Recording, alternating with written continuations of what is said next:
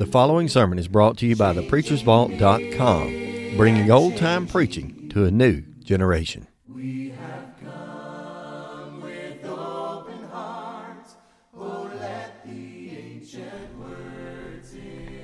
Go ahead and take your Bibles. If you don't mind, open them with me the book of Matthew. Matthew chapter 16. That's Matthew chapter 16. We're going to begin an examination of the text here in just a few moments from Matthew 16, verses 13 through 20. So that's Matthew 16, verses 13 through 20. While some of you are still turning there, let me bring you back in your minds at least to a time that occurred and still occurs to some extent in our lives about two years ago, two and a half, when this pandemic event, whatever you refer to that as, was just getting its beginnings and finally getting to probably its peak. And there are a lot of things back then that had to be made decision wise as far as our government, whether it be federal, state, local, whatever. Uh, they had to make some decisions about what they deemed as being essential.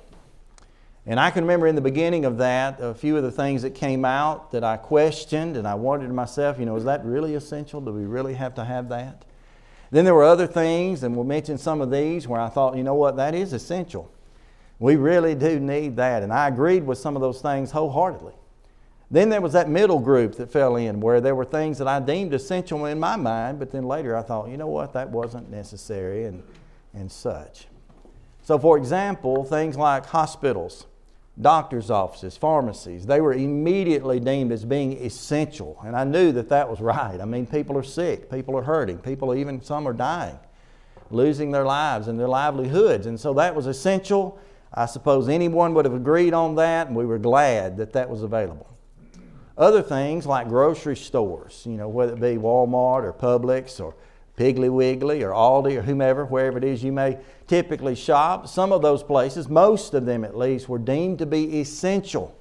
And I was thankful for that because I look out into my, uh, my property and I don't see any cattle, I don't see any vegetables growing out of the ground, and so I knew that we as a family would have been hard up had they not been deemed essential. And so obviously I agreed in that. There were other things, though, on the extreme other side of that that in many states, not all, but in many states that were deemed essential, that I completely disagreed with. Uh, things like liquor stores, bars, even in a few states, strip clubs were actually deemed essential to society.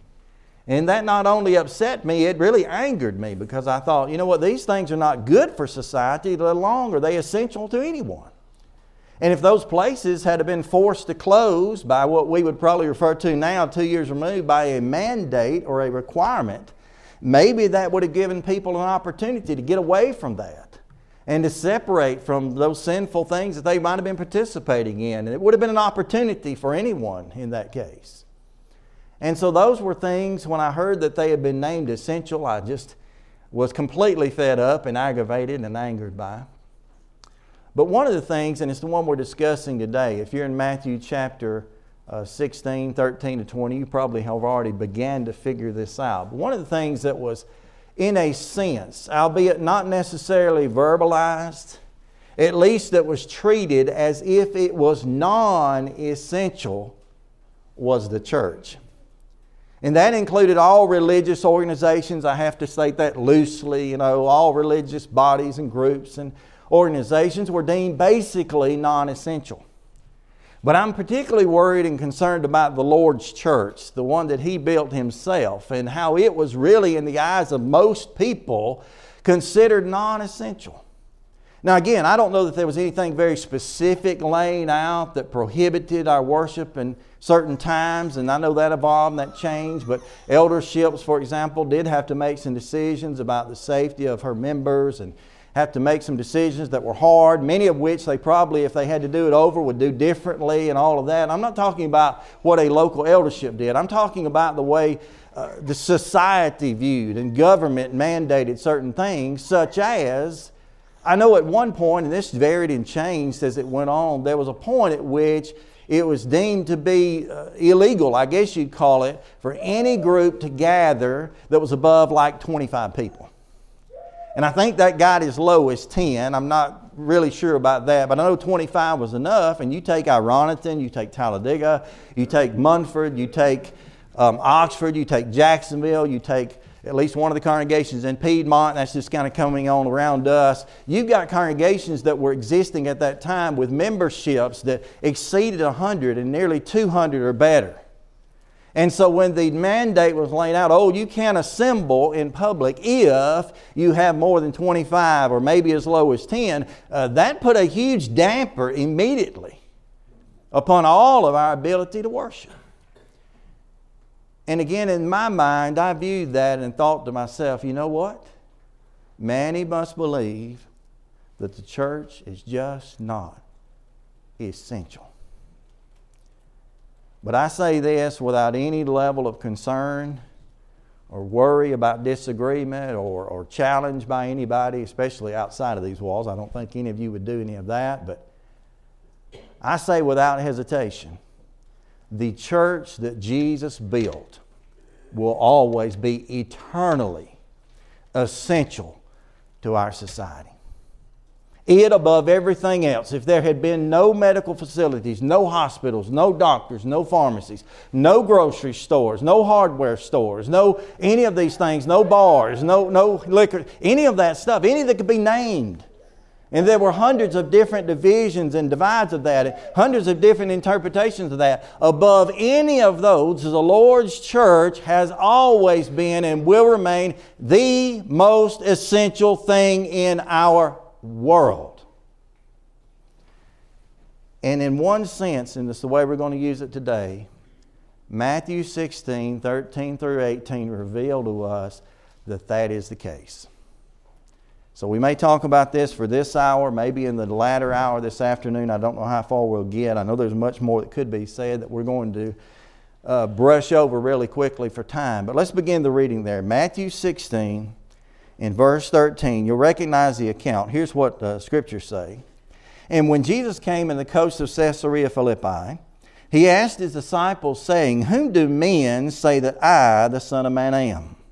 And they said, Some say thou art John the Baptist, some Elijah, and others Jeremiah or one of the prophets. And he saith unto them, But whom do ye say that I am? And Simon Peter stands up or steps up. And Simon Peter answered and said, Thou art the Christ, the Son of the living God.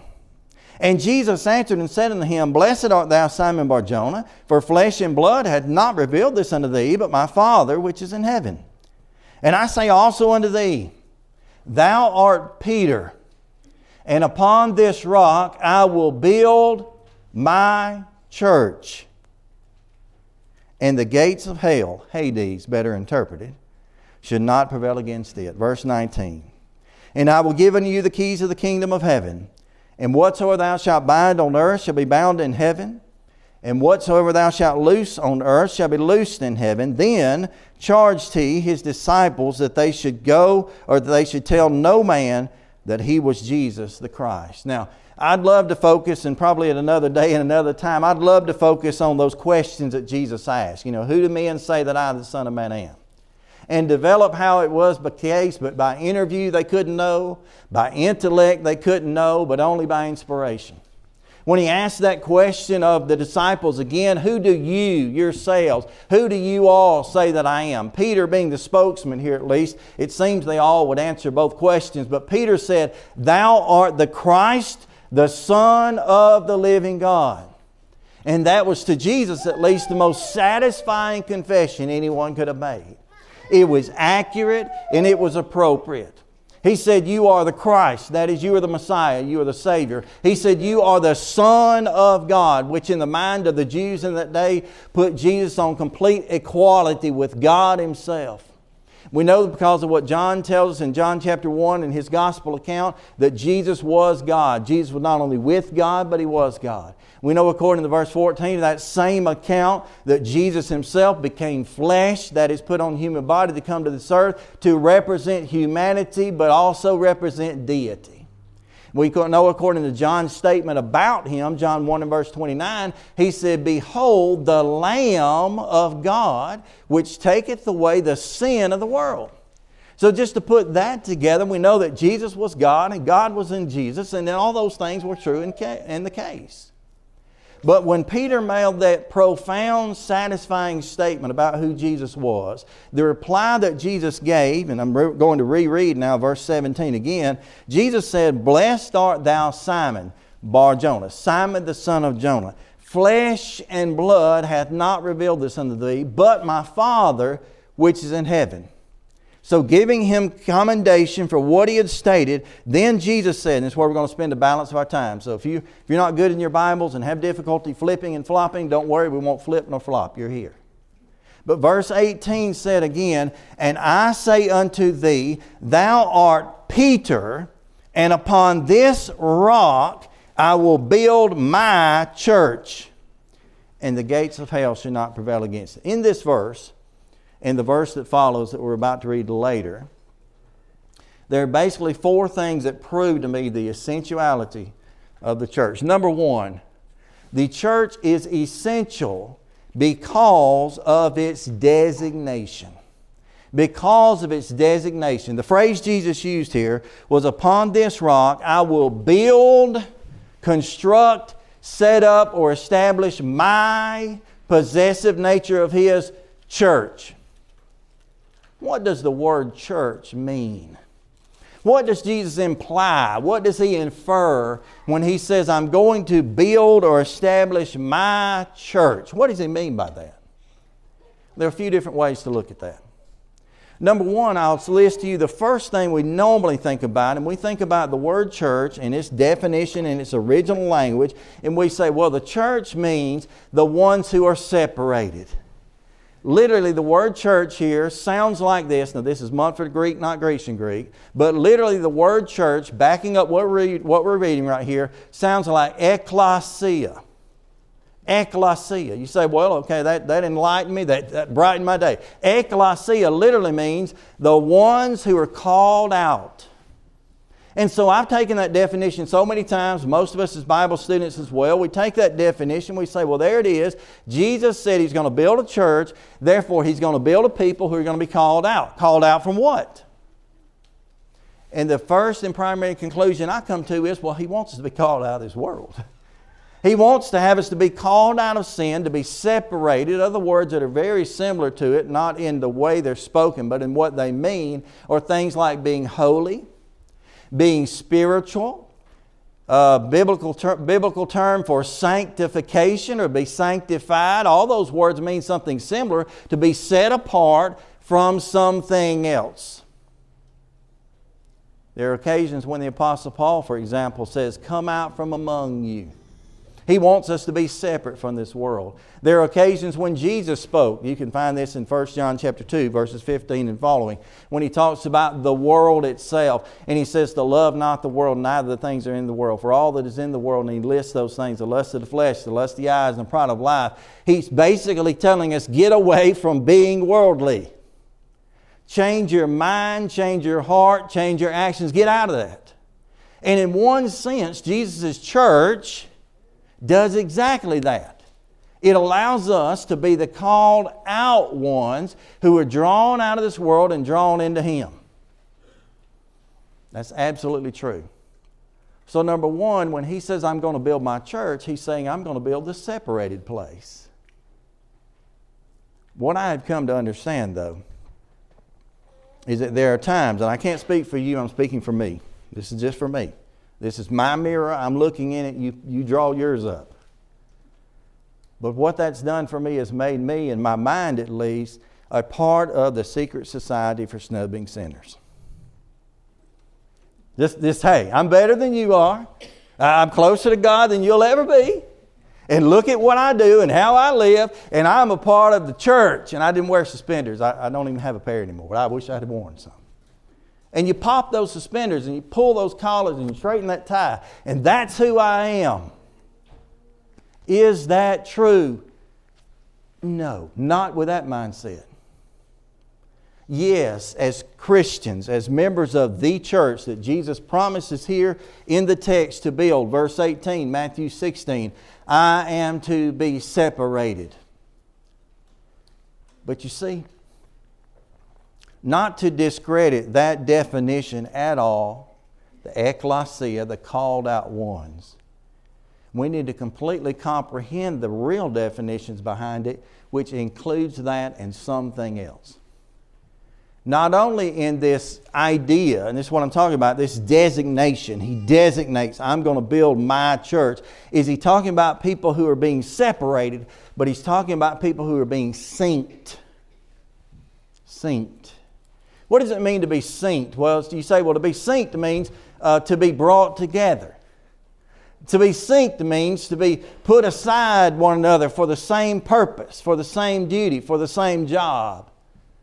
When you think about a computer thing, this morning I had difficulty with PowerPoint all. I couldn't get things to sync, so they didn't work like they should.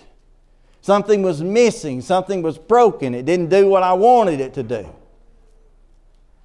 But when the Lord said, I will build my church, what He said, in addition to being separated, He said, I want you to be synced. So the word church means this. The word church not only means the called out ones, it also, just as importantly, means the gathered together ones. The ones who gather. You say, how can you get from that? There are approximately 70 times, and you can go and you can use a digital concordance and find this quickly. You can do it by hand, and I think we'd all grow if we did. But there are more than 70 times in the Old Testament where the terms the assembly, that's one term, the assembly, or there's a few words that go together that mean the same thing, those who gathered together. The real phrase, gathered together, is mentioned.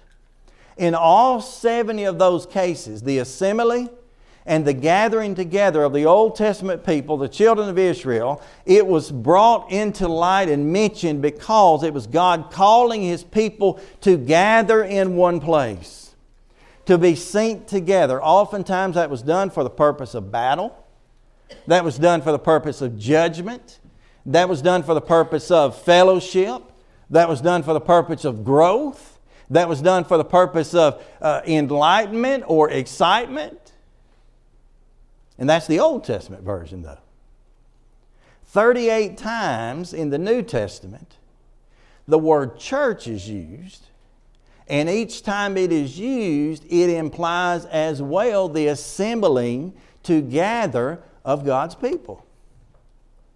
Now, again, this is not to, to, to, to, make any statement about what we have had to do or had to decide to do in the last two years, pandemic wise.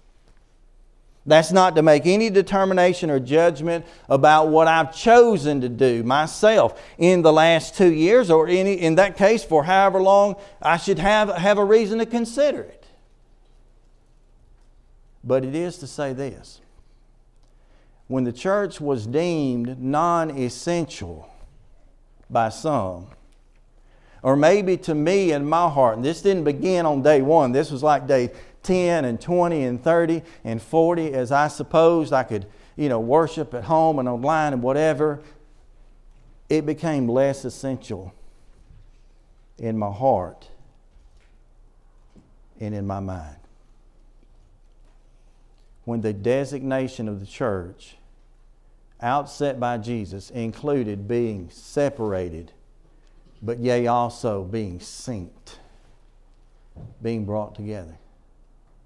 How wonderful is it that we're here today and we have an opportunity to be synced together?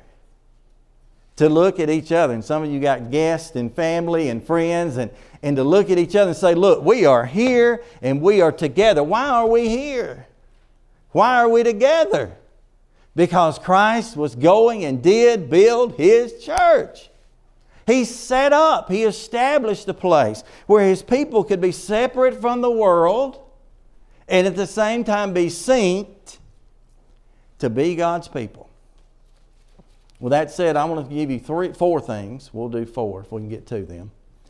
I want to name you four things that the assembly the assembly does that nothing else can do. Number one, mark this one down. And again, this all comes out of the word church. Assembling together fuels our faith.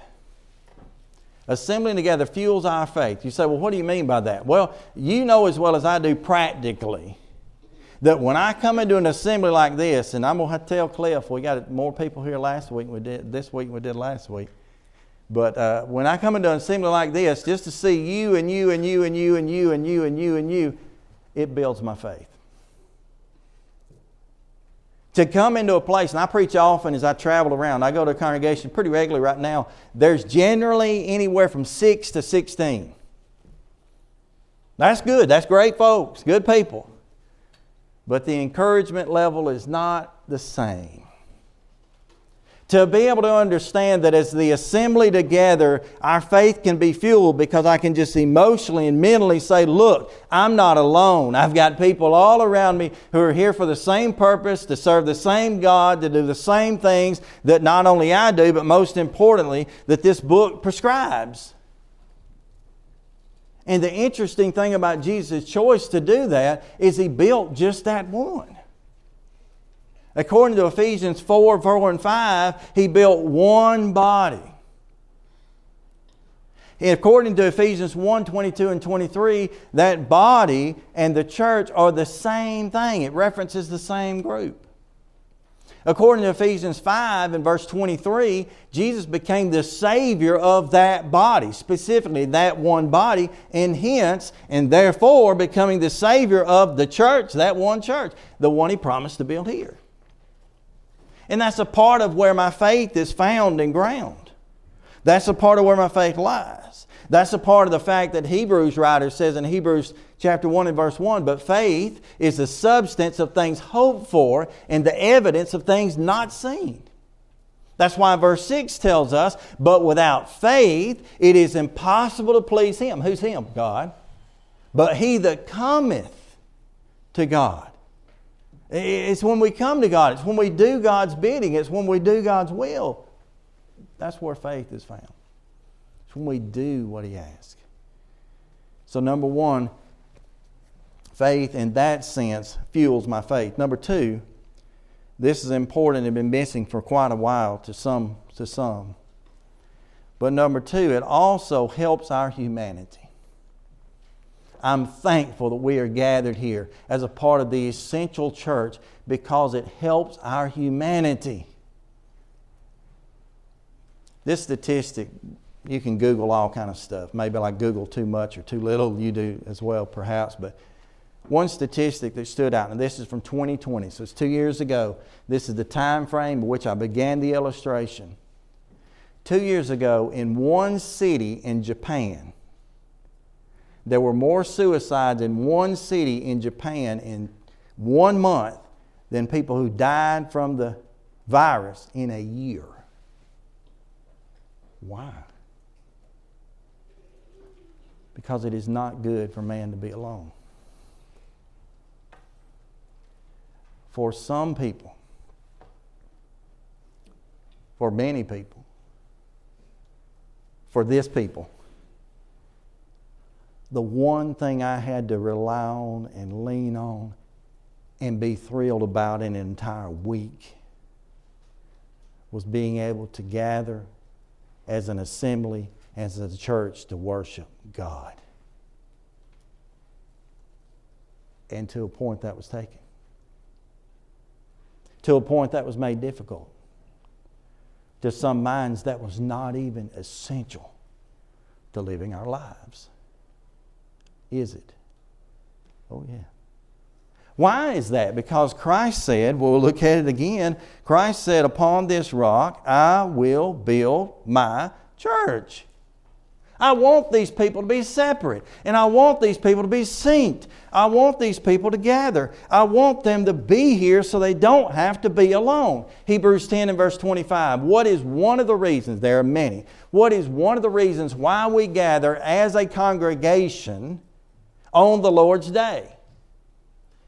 Well, to worship, yes. But 1025, put in a proper context with at least 22 to 32. Please do that on your own time. but 10 to 25 talks about us assembling ourselves together and not forsaking the assembly, same idea, as a manner of some is. Why? Because this is for exhortation. This is so we can be lifted up. This is so that while we're gathered, we're encouraged by one another. So, number one, it fuels our faith. Number two, it helps our humanity. This one's important as well. Number three, it applies our accountability.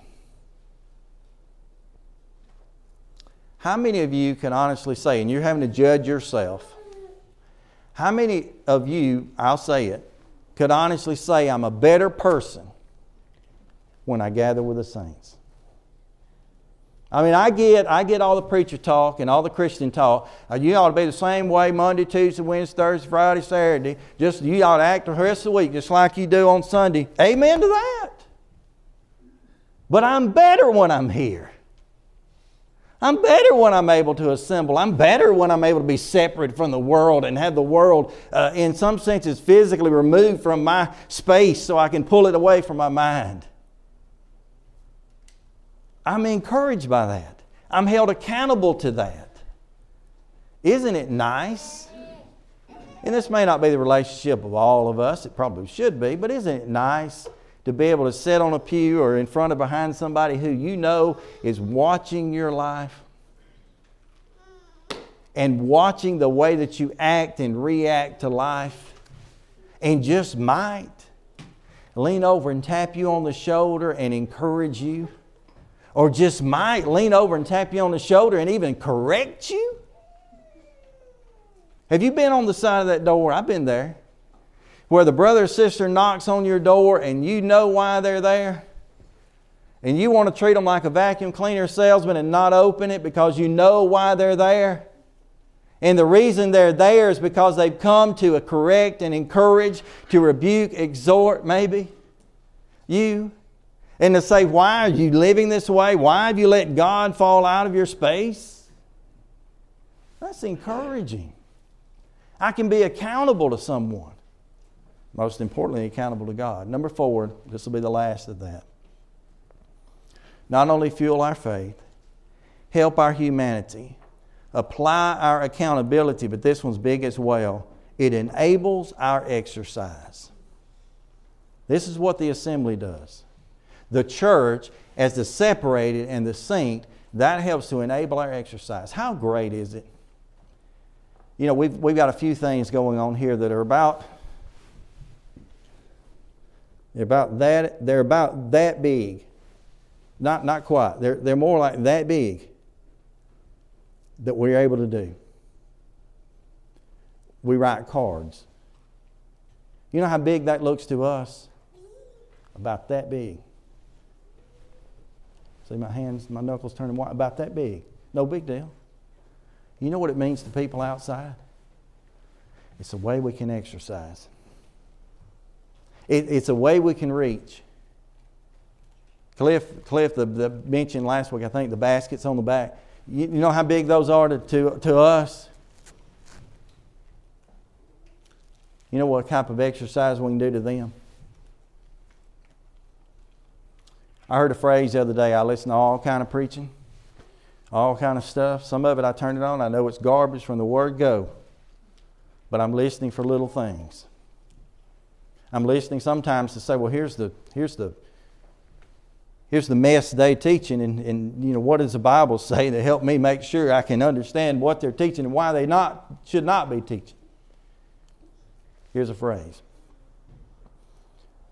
The congregation who doesn't evangelize will fossilize if they're not willing to exercise. This does that. We gather in this building together. It gives all of us, every one of us, and all of us an opportunity to exercise our faith toward God and express our faith toward each other and to extend our faith toward the world. I mean, it's very, it's very surface. It's very unimportant. But if someone drives by this building and sees the parking lot full, what does it do to them? How does it change their mind about us? it can only help. To say, well, I don't know what they're doing or what they're teaching or what they're believing or what, what, what, what, what, but I know this there's a great number of people that definitely are a part of that. And then when our arms outreach to those and our exercise begins outside and beyond these doors and these walls, we have an ability and an influence on them that we otherwise may not have had. So, why is the church essential? Number one, it is essential because of its designation. Because we function as those who are separated and those who are seen. Three more points for this afternoon. If you're here this morning, you're not a child of God's. I want to encourage you. You need to be. Because whether or not you're talking about your temporary state in life or your eternal status in life, this matters more than you perhaps know. If everything in this life, and eventually it will, were to meld away, to be dissolved, both biblical terms, to be done away, what would be remaining to stand? There are two things mentioned in the entire Bible. Two things outside of God mentioned in the entire Bible that are said to have been eternal. One is the Word, and one is our church, God's church, the Lord's possession. If you're here this morning, you're not a child of God. The invitation is open. It's not open by me, it's not open by anyone else in this room or in this building, but the invitation continues to stand open from our Lord.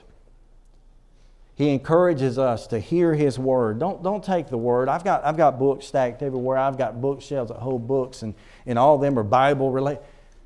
This one matters. Hear this. So then, faith, you want to have faith? Cometh by hearing, hearing by the Word of God. That's what this says, Romans 10 17. I have to be willing when I hear these things to believe them. You know, this entire book is summed up really in one phrase or one statement of Jesus. He said, Except you believe that I am He. That's what this book teaches. Jesus is God. Except you believe that I am He, you shall all likewise perish. Luke 13, 3 and 5, Jesus out of his own mouth talked about the need for repentance, changing, turning away from the world and toward him. Except you repent, you shall all likewise perish. Be willing to confess his name. That's what Peter does. We, we won't mention that in this hour as much. We read it. All Peter did was confess the name of Jesus in a way in which completely and fully and satisfactorily expressed who he really was. Guess what confession the Lord desires of us?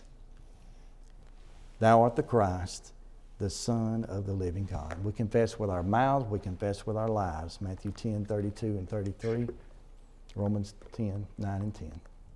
If you're here this morning and it's your desire to do what God has for you to do and to be a part of His essential church, not only to this world, but to you and to your life, He invites you to put Him on in baptism for the remission of sins. Act 2.38.